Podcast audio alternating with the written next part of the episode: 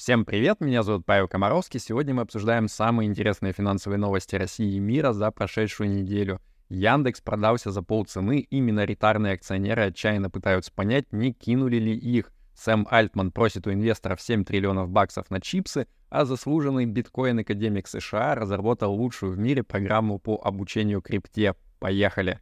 Rational answer.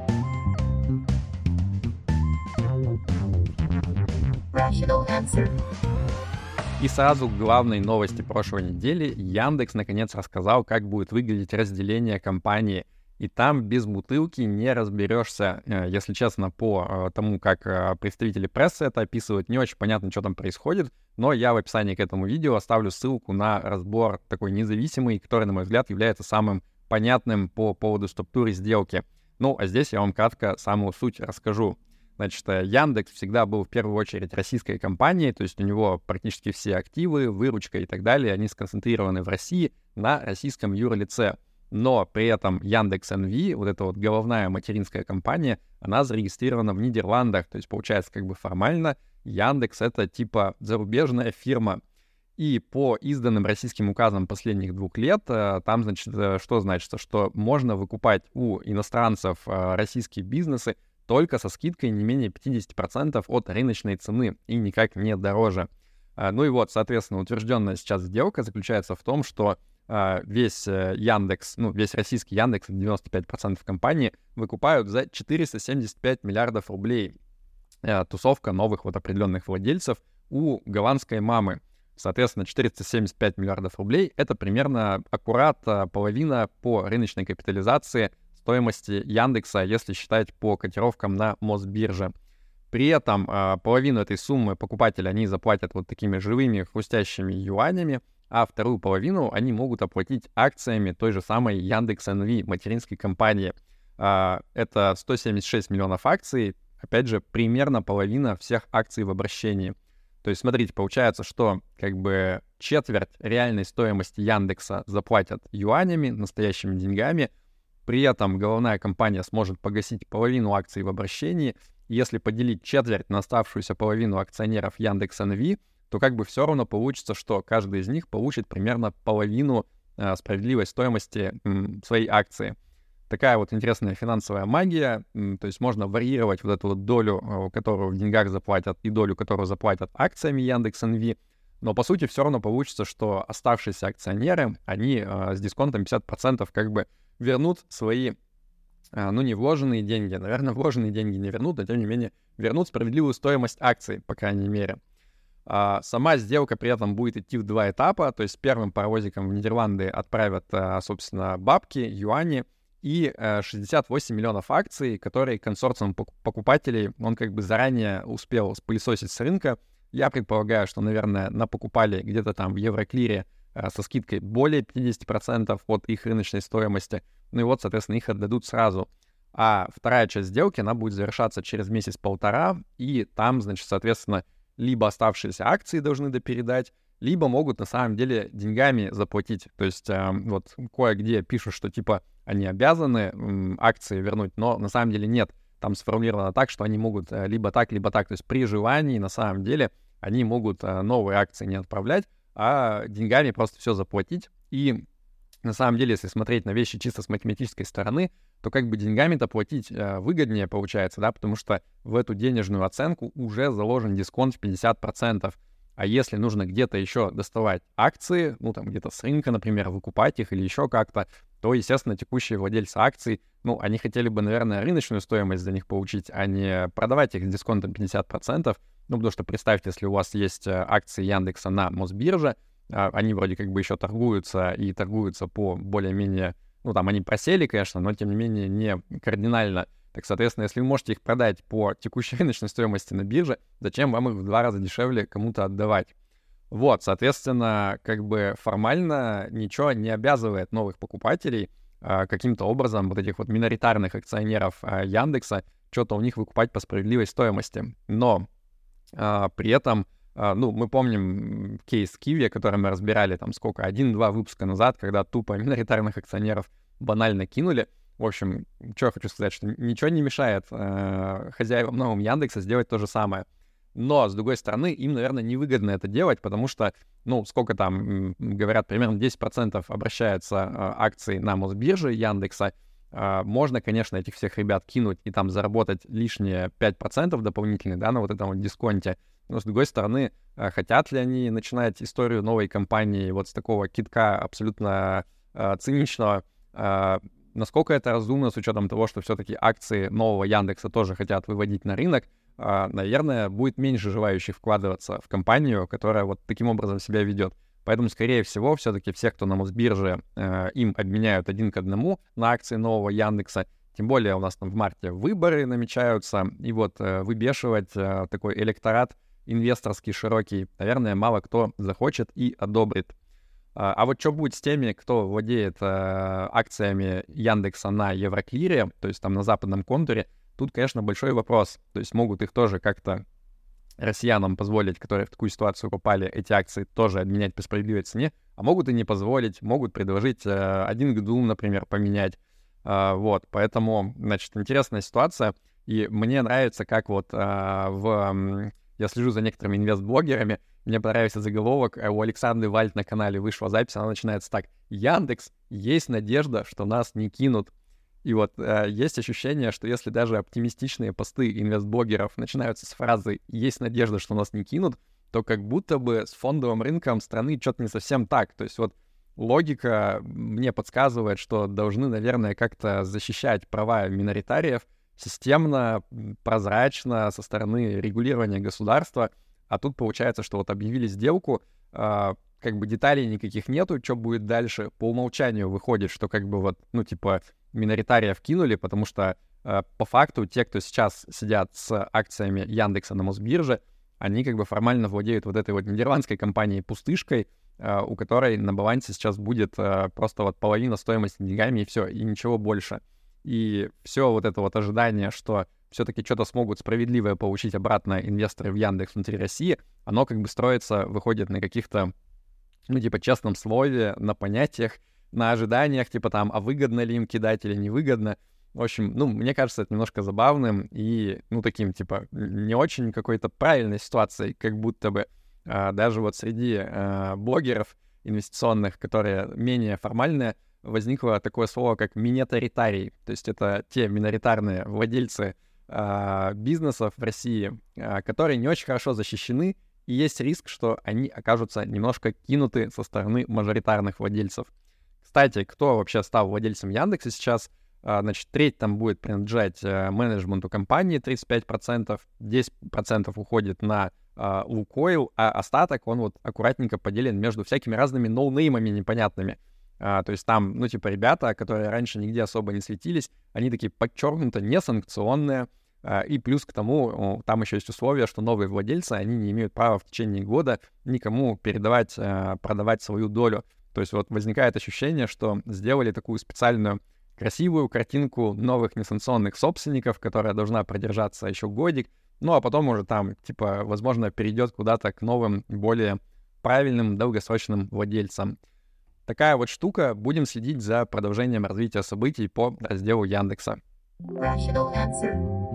Помните шутку про суслика, которого не видят, но он, тем не менее, есть? Так вот, индивидуальный инвестиционный счет третьего типа, ИИС-3 так называемый, это получается антисуслик, потому что мы его уже видим, то есть брокеры его начинают открывать э, своим клиентам, но при этом э, его как бы и нету, потому что Центробанк говорит, ребята, так что изменения в налоговый кодекс РФ не внесены, налоговые льготы по ИИС нового типа, они еще не действуют, Поэтому новые ИИС, они как бы еще пока, ну, как бы старые ИИС.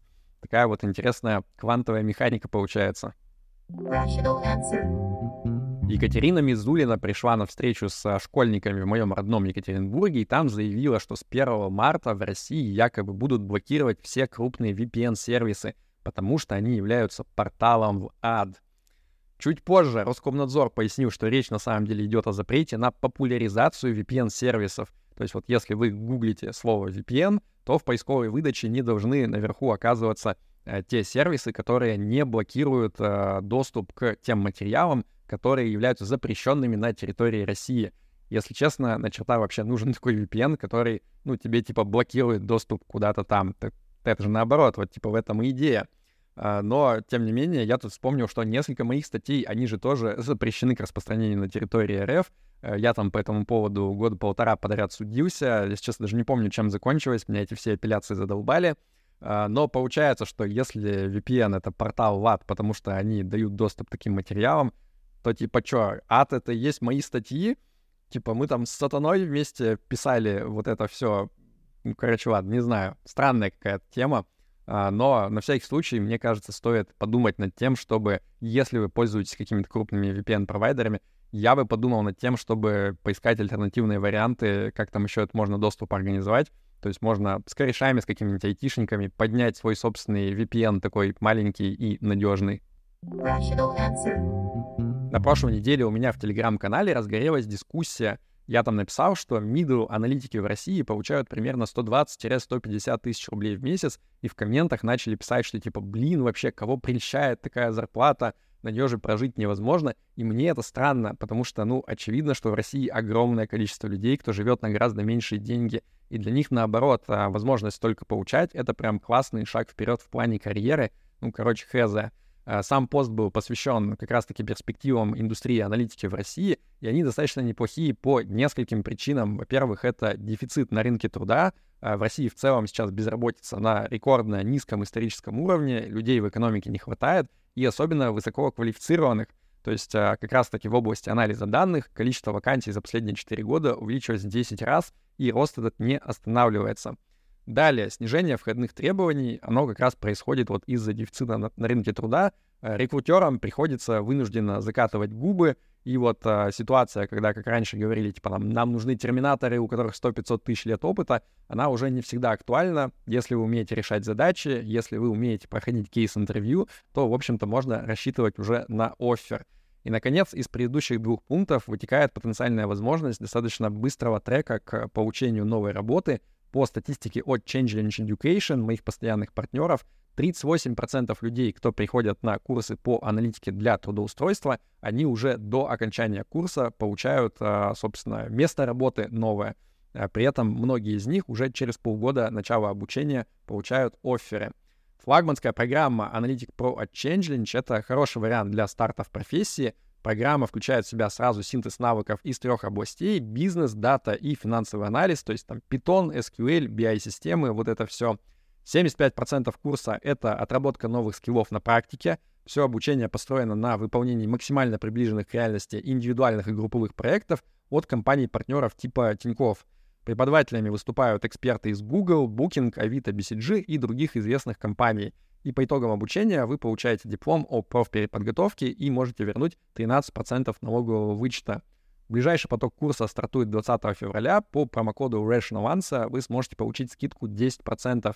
В общем, всем, кому интересно прокачать свою карьеру в новой области, рекомендую пойти по ссылке в описании и заценить программу от Change Education, оставить заявку, зарегистрироваться, короче, удачи вам.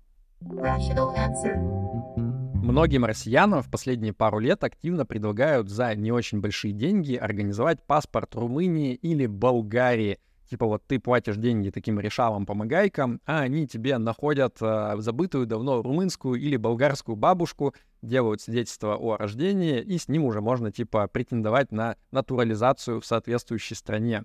Кажется, государственные органы в этих странах начинают что-то подозревать. И вот на прошлой неделе сразу несколько новостей вышло на эту тему. Значит, в Болгарии заявили, что вскрыли мошенников, которые продавали россиянам такой способ получить паспорт всего за 8 тысяч евро. И Минюст Румынии, он тоже заявил, что по их прикидкам с 2022 года таких мошеннических паспортов навыдавали примерно одну тысячу. Ну и они, соответственно, вот хотят ужесточать сейчас правила получения паспортов в будущем, в частности, как минимум вводить хотя бы обязательный экзамен на знание румынского. Я не одобряю никакие мошеннические способы получения паспортов, вам не рекомендую им пользоваться, но, тем не менее, мне интересно, вот если заплатить таким э, решалам из Румынии, то могут ли они за лишнюю тысячу евро э, сделать паспорт, где будет указано, что, типа, ты ведешь свою родословную от какого-нибудь прадеда по имени Влад Цепиш. Ну, было бы прикольно, да, типа, ты такой сертифицированный вампир потомственный. Wall Street Journal пишут, что Сэм Альтман, глава OpenAI, он убеждает инвесторов выдать ему на руки 7 триллионов баксов для того, чтобы поднять с колен индустрию производства чипов, э, ну то есть тех самых чипов, на которых как раз-таки обучают и потом запускают нейросетки, дико популярные сейчас. Соответственно, Сэм говорит, что вот, ребята, как только с вычислительными мощностями все порешаем, вот тогда-то и мы сможем, наконец, запилить э, такой вот более умный, чем человек, э, AGI, универсальный искусственный интеллект. То есть, по сути, Альтман как бы говорит, что э, пацаны, вы что, издеваетесь? Э, почему вы не можете мне дать всего лишь 10% общемирового ВВП на то, чтобы я поигрался в производство чипов? Ну, типа, блин, 10% общемирового ВВП — это довольно-таки дофига. Хотя, с другой стороны, вот э, NVIDIA — это главная текущая компания-производитель чипов, она по капитализации на прошлой неделе уже обогнала целый китайский фондовый рынок. То есть, типа, одна NVIDIA стоит дороже, чем весь китайский рынок акций. Ну, типа, блин, неудивительно, что Сэм Альтман тоже хочет на этой финансовой вечеринке немножко поучаствовать, там один триллион туда, один сюда. Может быть, и в кармане тоже осядут какие-то лишние несколько миллиардов хотя бы.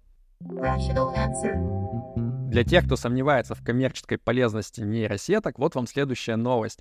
В Гонконге развели финансиста из транснациональной корпорации на перевод 25 миллионов долларов мошенникам с помощью deepfake видеоконференции. Ну, то есть э, чувак получил письмо с требованием заплатить на там некий банковский счет, оно ему показалось странным, но потом его пригласили на Zoom Call, и там, значит, финансовый директор, все его коллеги строго смотрят на него, говорят, типа, Любовский, где деньги, почему еще не переведены, лица вроде знакомые. Естественно, это все нейросетка сгенерированные коллеги. Ну и в итоге чувак поплыл, деньги перечислил.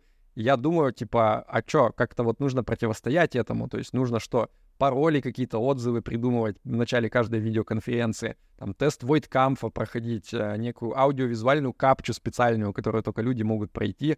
Хз. Короче, новое поколение антихакерских э, мер нужно изобретать по ходу.